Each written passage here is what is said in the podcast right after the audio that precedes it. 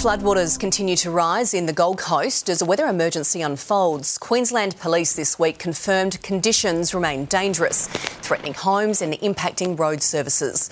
Roads have turned to rivers in Tamborine Mountain, while overnight rainfall totals have seen an excess of 380 millimetres.